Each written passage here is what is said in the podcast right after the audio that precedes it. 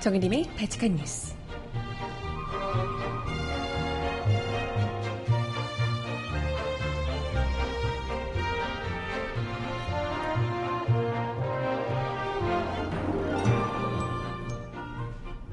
여러분 안녕하세요. 바칙한 뉴스 정혜림입니다. 어제 시진핑 중국 국가 주석이 박근혜 대통령을 만나 사드에 대한 강력한 반대 의사를 밝혔다고 알려지고 있는데요. 하지만 이건 아무것도 아닙니다. 최근 계속되는 건국절 주장으로 임시정부의 정통성을 부인하고 있다는 논란을 자초하고 있는 박근혜 대통령에게 시진핑 주석이 굳이 임시정부와 김구 선생의 항일투쟁 이야기를 언급해야 합니다. 이게 무슨 의미일까요? 자국 대통령은 역사를 왜곡하고 있고 오히려 타국의 지도자에게 훈계를 듣는 꼴이라니. 어우 진짜 부끄러워 죽겠어. 음악 듣고 와서 이야기 함께 나눠보겠습니다. 첫 곡 거미의 신곡이 나왔네요. 구름이 그린 달빛 듣고 오겠습니다. 신청곡 있으신 분 주세요.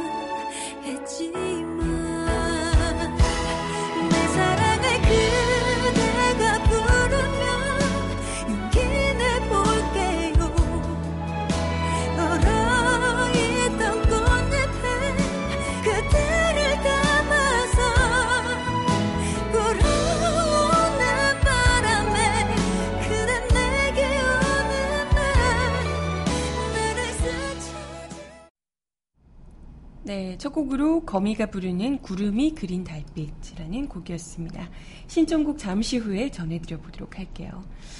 박근혜 대통령이 중국과 러시아 지도자를 만난다고 했을 때부터 사실 좀 우려가 됐던 부분이었는데요. 가뜩이나 어디 해외에 나가실 때마다 아, 네, 뭐 국내에서 별별 일이 다 터지고 해외에서는 호구짓을 워낙 참 국민들 뒷목 잡게 만드는 실컷 돈 벌어서 해외에 갖다 바치는 이런 일들이 왕왕 있어 왔기 때문에 참 걱정스러운 상황이었는데요. 가뜩이나 사드 배치 문제 때문에 지금 중국, 러시아가 굉장히 반발하고 있고 중국은 뭐 왕이 외교부장도 그렇고 대놓고 직접적으로 굉장히 좀 거침없는 발언들을 했었거든요. 사드 배치 문제와 관련해서 일종의 이제 돌려서 말하는 협박 이런 것들 있잖아요. 우리가 외교 관계를 잘 이어나가려면 우리 관계가 계속해서 돈독하게 이때까지 굉장히 좋았지만 계속해서 돈독하게 이어져 나가려면 사드 배치 문제는 절대 해결해야 된다. 이대로는 절대 안 된다. 이런 뉘앙스 이야기를 계속해서 해왔기 때문에 이번에 정상회담에서도 뭐 우리 정부에서는 글쎄 뭐 생각이 없는 건지 아니면 그러든가 말든가 뭐 신경을 안 쓰는 건지 모르겠지만 뭐 아무튼 사드 문제와 관련해서 계속해서 이 무슨 조건부 사드 배치론 이야기도 하고 전혀 뭐 먹혀들 것 같지 않은 이야기를 하면서 사드 배치는 우리에게 너무나도 중요하다라는 류의 우리에게 중요한 게 아니라 미국에게 중요한 것일 텐데.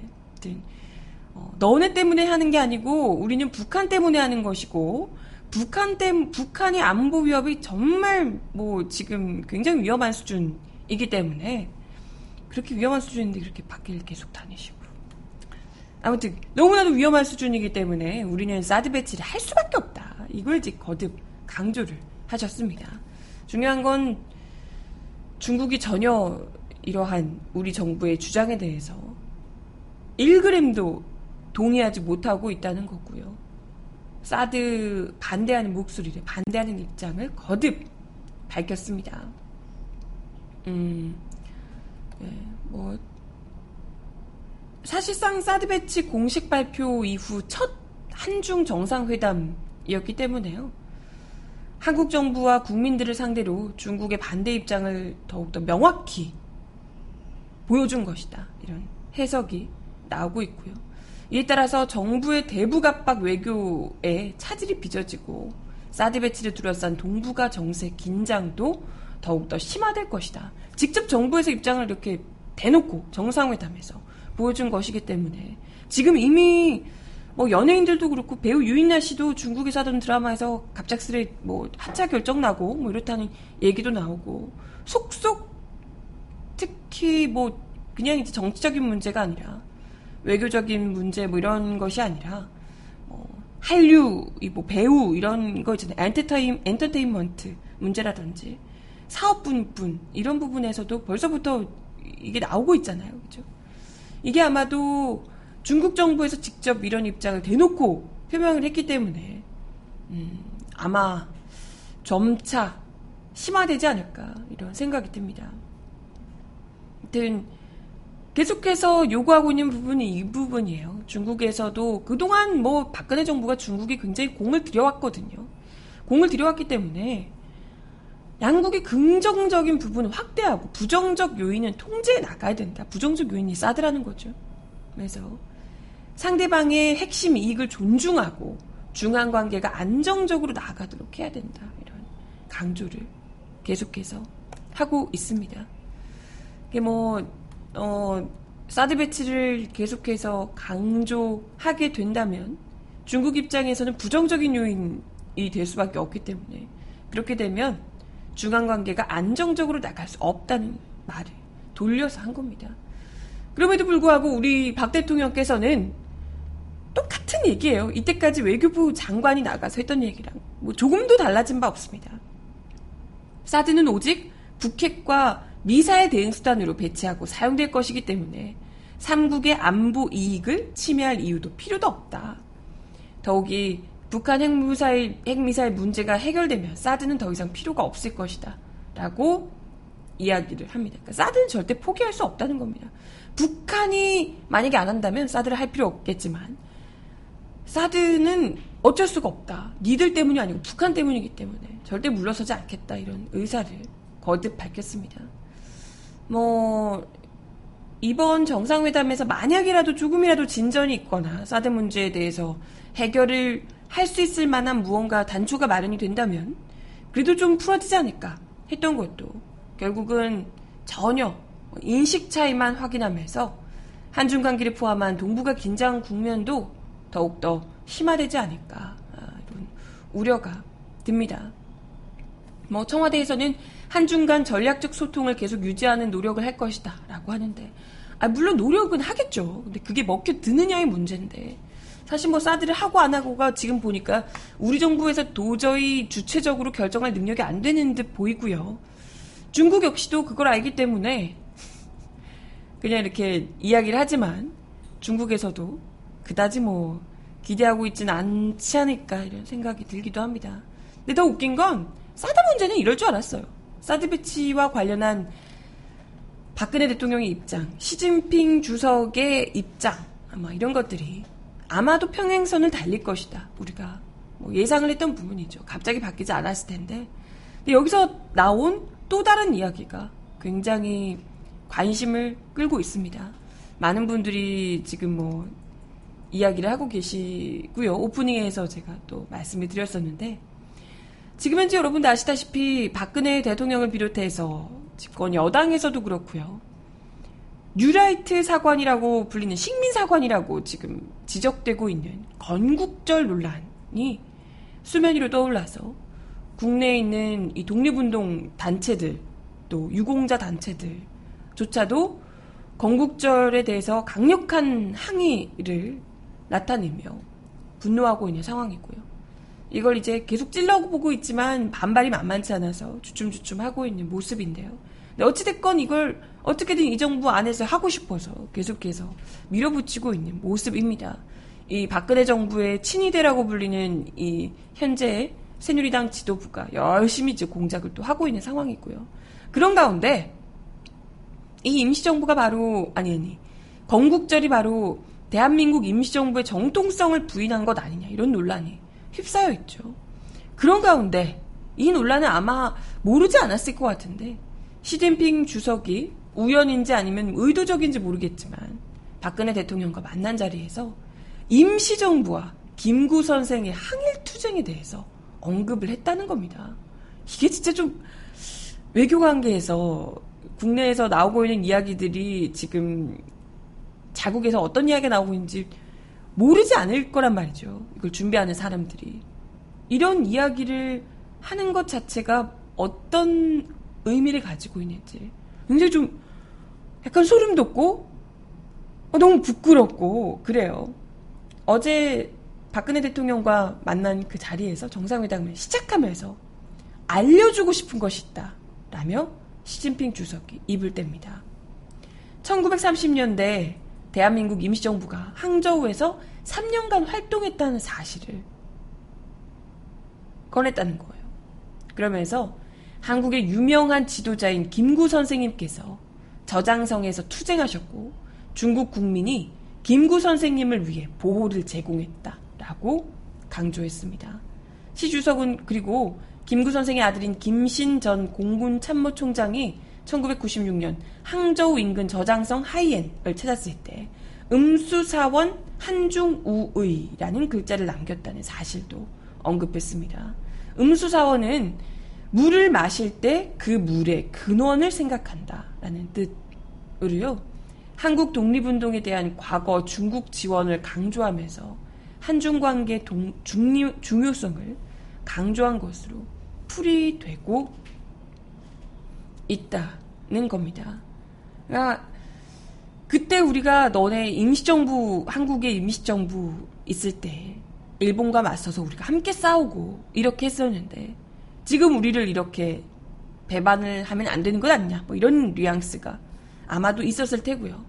한편 음수사원 이런 이야기가 그 물의 근원을 생각한다 이런 이야기가 또 현재 정통성을 부인하고 있는 임시정부 정통성을 부인하고 있는 박근혜 정부에게 의도건 의도치 않았건 일침을 날리는 계기가 된 것 아닌가 이런 생각이 들어서 글쎄 뭐 시진핑 주석이 의도했건 아니건 간에 괜히 듣는 사람이 진짜 좀 어, 창피하고 부끄럽고 도대체 우리 역사와 관련해서 대체 왜 우리가 타국의 지도자에게 이런 훈계를 들어야 하나 이걸 기억하고 있냐라고 하면서 우리는 우리 정부는 오히려 없던 걸로 돌리려고 하는 이런 역사를 거 타국의 지도자가 꼬집어서 이야기를 해주고 있으니 이 황당한 아이러니를 어찌해야 한단 말입니까?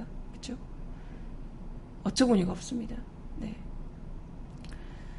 참, 네. 이런 상황에서도 대체 제대로 알아나 들었을까? 이 말이 무슨 말인지. 웃기네요, 웃겨.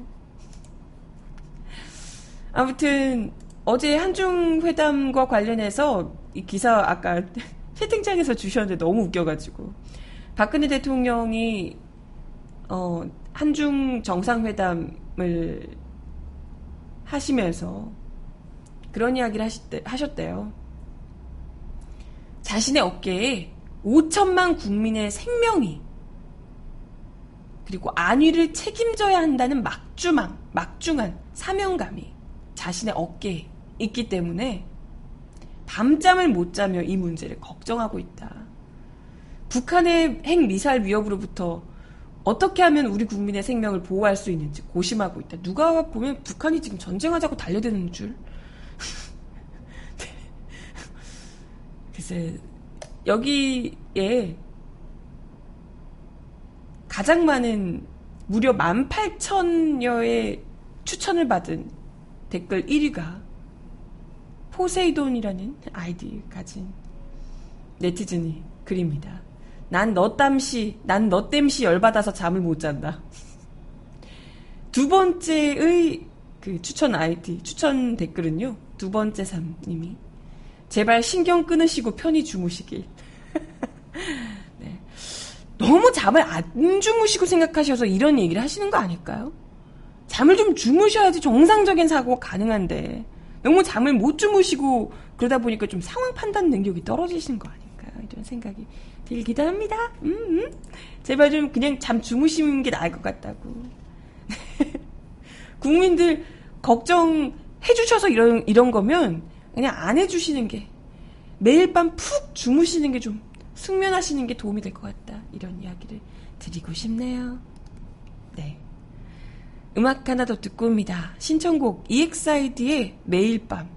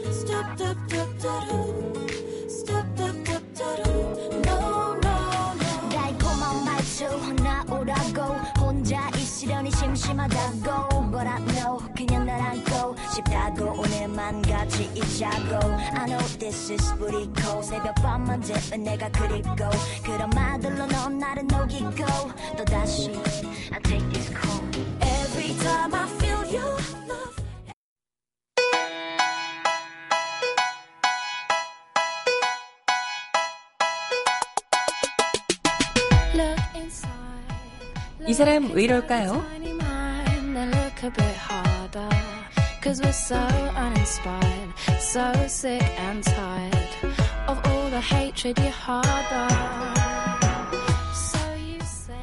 새누리당 이정현 대표를, 대표가 사드를 비롯한 군 전략 무기 배치 지역민들의 고통과 관련해 우리나라에 태어나서 겪어야 할 숙명이라는 취지의 주장, 주장을 해 논란이 일고 있습니다.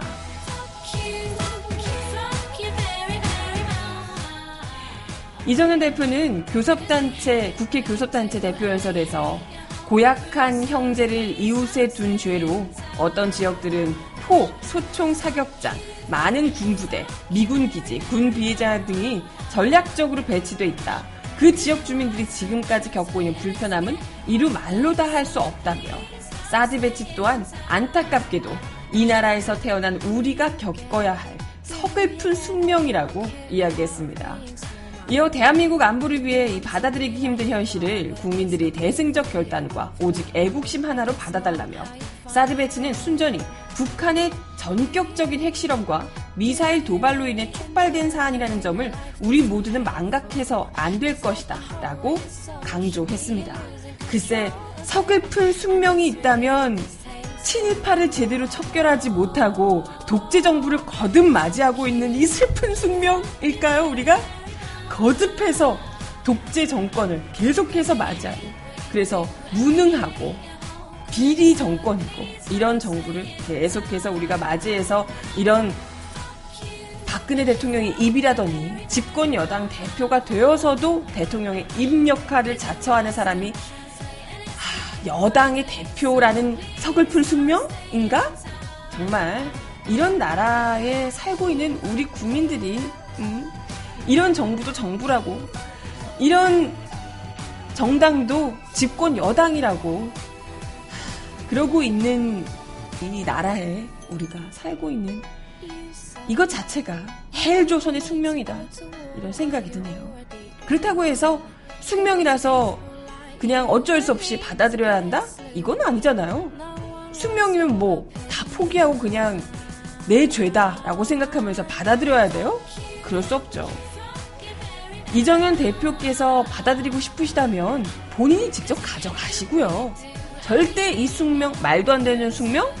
숙명의 굴레를 억지로 씌우려고 하는 것 받아들이지 못하겠다 하는 우리들은 말도 안 되는 족쇄를 벗어 던지겠습니다. 아니, 숙명이라고 생각하시는 분께서 가져가시라니까? 그죠? 뭐 이뿐만이 아니라 이분이 아주 국회 교섭단체 대표 연설 하시면서 구구절절 아주 대통령의 입다운 발언들만 하셨더라고요. 아주 청와대가 써준 아마타 연설이다. 이런 이야기까지 나왔다고 하는데요. 지금 현재 나오고 있는 야당들의 여러 가지 복지 정책들, 특히 박원순 서울시장, 뭐 이재명 시장, 성남시장 이런 분들의 뭐 복지 정책 이런 것들에 대해서 황제 정치 노름이다 뭐 이렇게 비난하며 인기 영합용 무상복지다 뭐 이렇게 맹 비난을 했다고 합니다. 아니 인기 영합용 복지 정책은 댁들이 많이 하셨잖아요. 반값 등록금 기억 안 나요? 마음으로 심정적으로 반값이래매. 그러고 나서 정작 이걸 해가지고 야권에서는 진짜 포퓰리즘인지 어쩐지 모르지만 지키기라도 했죠. 댁들은 말만 하고 지킨 게 뭐가 있습니까? 박근혜 대통령 복지정책 아무것도 누리과정 아무것도 한 게 없습니다. 아시죠? 인기 영합주인이 어쩌니 얘기를 할 것 같으면 댁들이 말한 그 정책들이나 좀 지키시고 지키지도 않은 정책 얘기는 하지 마시고 지키시고 그런 얘기를 했으면 좋겠네요. 아무튼 뭐 야당이 하는 거 하지 말고 우리가 하는 노동 악법 노동법이나 통과시켜 달라 뭐 이렇게 얘기를 했다 그러는데 에휴, 정말 아주 이러려고 박근혜 대통령이 여당 대표를 밀어준 거죠. 그러니까 너무 잘했다고 신나가지고 불러서 송로버섯 먹이고 캐비어 먹이고 그러셨겠지. 어? 노래가 왠지 적절한데요. 리쌍이 부릅니다. 누구를 위한 삶인가? 여왕님을 위한 삶을 살고 계시는 분인가요? 이정현 대표. 듣습니다. 내도 사람답게 살고 싶거든. 저 울타리밖에 사랑 하나 만들어가 아주 가깝게 지내고 싶거든. 근데 내 천생의 어둠과 손을 맞잡았다.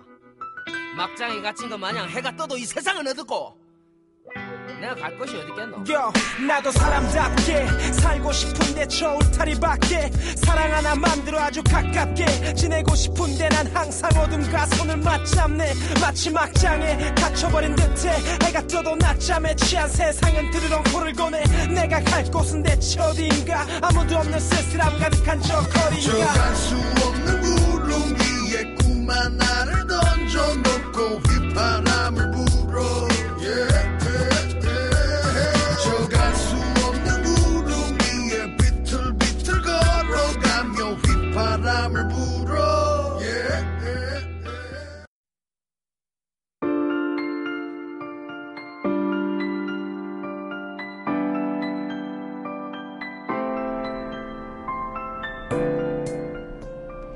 세상 속 가장 필요한 목소리를 전합니다. 여기 곧 우리가 있어요.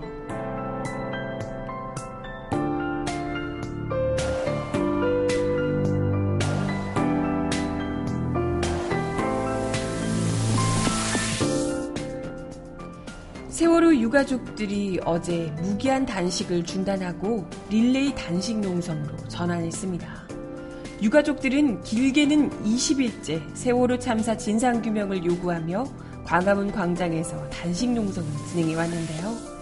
예은 아빠 유경근 4.16 가족협의회 집행위원장은 이날 오후 광화문 단식 농성장 앞에서 거행된 미사에 참석해 더불어민주당, 국민의당이 국회에서 세월호 특별법 개정과 특검 의결, 특조위 활동 보장에 대해 가족들과 지속적으로 논의하며 방법을 찾아가기로 약속했다며 지난달 17일부터 시작한 사생 결단식을 중단하겠다고 밝혔습니다. 유 위원장은 세월호 진상규명을 위한 방편으로서 흡족스럽진 않지만 흡족스럽진 않지만 야당 지도부와 면담을 통해 야당 간 공조로 문제를 해결하겠다는 의지를 어느 정도 확인했다며 단식 중단 선언의 배경을 설명했습니다. 유 위원장과 함께 단식 20일째를 맞은 준영 아빠, 장훈 4.16 가족협의회, 진상규명 분과장을 비롯한 다른 세월호 가족들과 천주교 정의구현사재단 나승구 신부 역시 단식을 일단 정리합니다. 앞서 국민의당 박지원 비상대책위원장을 비롯한 당 지도부는 단식 중인 유족들을 만, 방문했는데요. 다, 박 위원장은 유족들에게 계속된 단식으로 만약 여기서 더 사고가 나면 앞으로 누가 투쟁하겠냐라며 잠든 자식을 위해 아직도 찬 바닷속에 있는 그분들을 위해서라도 단식을 끝내줘야 또 우리가 함께 투쟁해 나갈 것 아니냐라고 단식 중단을 요청했었다고 합니다. 이에 유 위원장은 박근혜 정부가 이달 30일로 4.16 세월호 참사 특별조사위원회 활동 강제 종료를 밀어붙이는 현실을 강조하며 특조위 활동 보장을 강력히 촉구했습니다. 특조위가 사라지면 세월호 특별법 개정을 할 이유도 없어지고 특검을 의결하고 싶어도 그럴 수 없는 것이라며 저희가 단식을 하는 이유는 9월 말 이내로 특조위 활동 보장 문제를 해결해야 하기 때문이라고 강조했습니다. 박 위원장은 여소야대지만 국회 선진화법 때문에 모든 일정은 3당 원내대표가 합의해야 상정되고 상임위에서는 3당 간사가 합의해야 한다며 농림축산식품 해양수산위원장이 야당 소속 의원임에도 불구하고 세월호 특별법 개정을 할 수가 없는 상황이라고 설명하기도 했습니다. 뭐 국민의당 유성엽 의원은 현재로서는 세월호 특별법 개정은 물 건너갔다고 본다. 뭐 이런 이야기를 하기도 했다고요. 솔직히 개정은 불가능하다. 정부 여당의 완강한 반대를 뚫어낼 길이 없다 라고 토로 하기도 했습니다. 아니 유족들을 만나가지고 그런 얘기를 왜 합니까? 어떻게든지 하라고 여수야대 국회 만들어 준 거잖아요. 여수야대 국회를 만들어 줬는데도 못하겠다. 그러면 어떡합니까? 어떻게든 방도를 찾아야죠. 유족, 유족들한테 가서 방법이 없다, 물 건너갔다. 이런 얘기를 하고 있으면 유족들에게 뭐 다 포기하고 그만두라. 이런 얘기입니까? 결국 유가족들 사이에서 울분이 터져 나왔습니다. 단식 8일째인 상준 엄마 강지은 씨는 더 이상 뭘 어떻게 유가족들의 뜻을 알려야 되냐. 도대체 뭘 더 어떻게 해야 되냐. 핑계 좀 그만 대고 변명 좀 그만 됐으면 좋겠다. 라고 울분을 토했습니다. 여기 와서 유가족들 눈물 닦아주고 손 잡아주는 제스처만 하지 말고 제발 좀 방법을 강구해 와달라 라고 호소했습니다. 아니 그러라고 국회의원 있는 거고 정치인 있는 거고 그러라고 어렵사리 투표해서 유족들이 직접 선거운동하고 하면서 국회의원 만드는 줬던 거잖아요. 여수야대 국회 그러라고 만든 거잖아요. 네.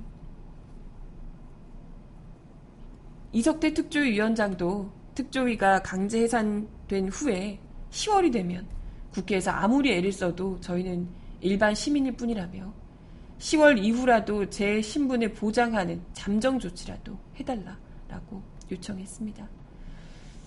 박 위원장은 우상호 노회찬 원내대표와 함께 야3당 공조협의체를 구성하도록 노력하겠다며 더 싸우려면 함께 나가야 된다. 그러기 위해 오늘 단식을 끝내고 같이 나가자.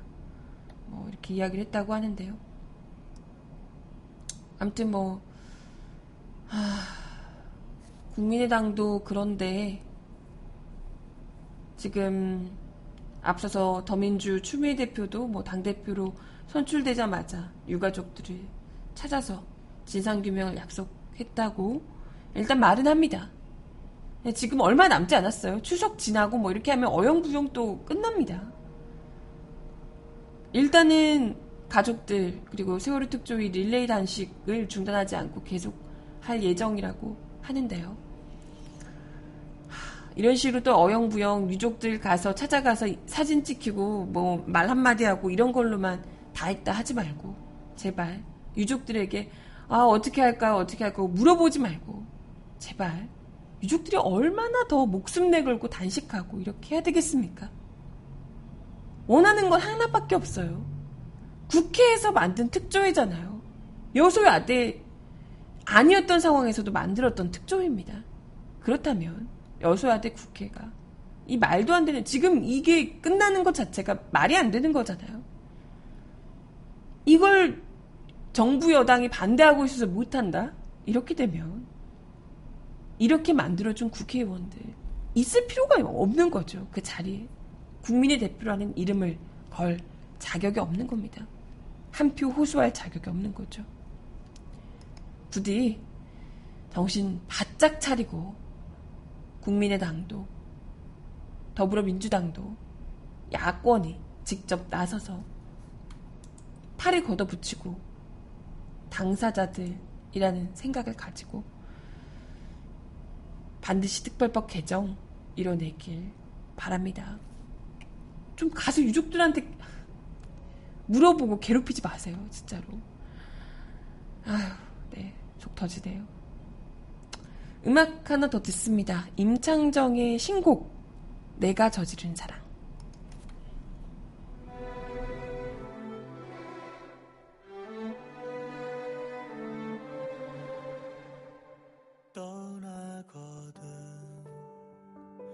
내 소식이 들려오면 이제는 모른다고 해줘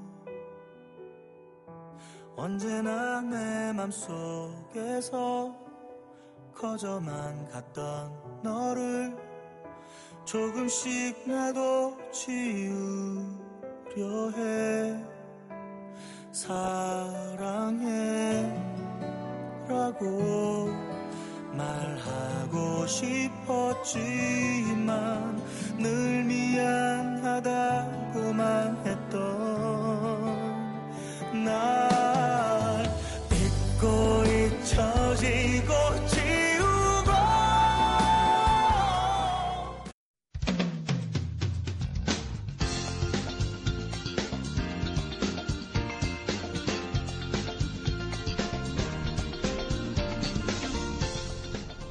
정하나의 발칙한 브리핑.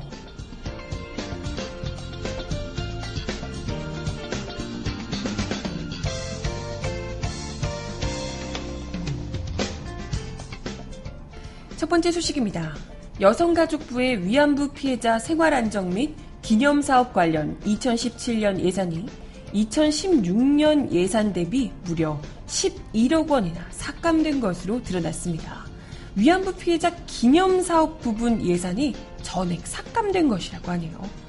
국회 여성가족위원회 소속 신용현 국민의당 의원은 어제 여성가족부 2017년 예산안 검토 결과 이번 예산에서 삭감된 11억 원은 모두 위안부 피해자 기념사업이라며 지난해 12월 28일 한일 외교장관 위안부 합의 결과에 따른 조치인지 국회 차원의 엄정한 조사가 필요하다고 밝혔습니다. 일본군 위안부 피해자 생활안정 기념 생활안정 및 기념사업 관련 2017년 예산은 30조 3,900만 원으로 2016년 예산보다 11억 2,600만 원 줄었습니다. 신의원은 여가부 확인 결과 2016년에 편성된 위안부 피해자 기념사업 모두 9월 현재 미집행된 상태로 올해 안에 집행 여부가 불투명하다고 설명했습니다. 이대로라면 한일 외교장관 이면 합의에 대한 의혹이 실제로 사실의 가능성을 배제할 수 없다는 지적이 일고 있는데요. 신 의원은 지난 9월 2일 여가부의 2017년 예산안 설명 보도자료에는 이 같은 예산 삭감 사실이 단 한 줄도 언급되지 않았다며 최근 담당 공무원도 교체된 것으로 추정해 볼 때 여가부가 사실관계를 숨기기에 급급한 건 아닌지 의심된다고 지적했습니다. 국회 차원에서 수차례 한일 외교장관 합의 무효화를 주장했으나 정부는 일본과의 합의 절차를 착실하게 이행하고 있는 듯한데 정부가 위안부 피해자 기념사업 예산을 삭감한 것은 결국 위안부 피해자를 인정하지 않겠다는 일본 입장과 다르지 않다고 볼 수 있다. 과연 누구를 위한 정부냐 지적이 나오고 있습니다.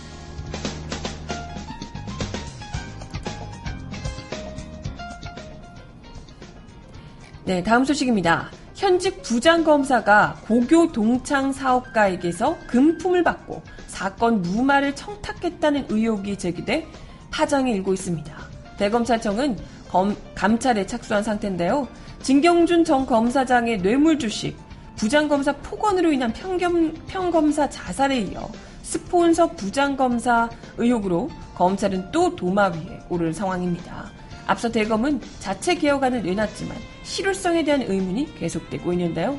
대검찰청 감찰본부는 금융 관련, 관련 공공기관에 파견 근무하는 김모 부장검사의 금품 수수와 사건 무마 청탁 의혹에 대해 감찰을 진행하고 있다고 어제 밝혔습니다. 김 부장검사는 고교 동창인 모 회사 대표 김모 씨에게 뒷돈을 받았다는 의심을 사고 있습니다. 김 씨는 회사 돈 15억 원을 횡령하고 거래처에 50억 원의 사기를 벌인 혐의로 지난달 28일 구속영장이 청구되자 도주했다가 지난 5일 원주에서 검거됐습니다. 김 씨는 지난 2월 술집 종업원 계좌로 500만 원을, 지난 3월 한 변호사의 부인 계좌로 1000만 원을 보냈습니다. 500만 원은 김 부장검사의 술집 외상값, 1000만 원은 부친의 병원비 명분이었다고요. 김 부장검사는 김 씨를 수사하고 있는 서울 서부지검 형사 4부에 사건 무마 청탁을 시도한 의혹도 있습니다. 김 씨는 지난 3월 횡령과 사기 혐의로 고소를 당했고 이후 김 부장검사는 사건 담당 검사 등과 함께 식사 자리를 가졌다고 합니다. 이 과정에서 영향력을 행사했다는 거고요. 일단 김 부장검사는 언론과의 인터뷰에서 1,500만 원은 모두 변제가 됐다며 스폰서가 아니다라고 주장을 하고 있고요. 어떤 상황인지는 대검에 가서 밝히겠다라고 이야기를 하고 있습니다. 김 부장검사는 서울중앙지검 외사부장, 서울남부지검 증권범죄 합수단장 등을 지냈고 새누리당 유력 정치인의 사위이기도 하다고 하네요. 오호라. 아무튼 이와 관련해서 양승태 대법원장이 오늘 오전 10시 대법원에서 열린 전국 법원장회 회의에서 어, 최근 금품 수수 이 관련한 부장검사 구속 사태에 대해서 대국민 사과를 하기도 했다고 합니다. 대법원장이 법관 비리와 관련해 대국민 사과를 발표하는 것은 이번이 세 번째이고 무려 10년 만의 일이라고 합니다. 네, 마지막 곡 들려드리면서 인사를 드려야 할 것 같습니다. 볼빨간 사춘기가 부르는 나만 안 되는 연애 들려드리며 인사드릴게요. Please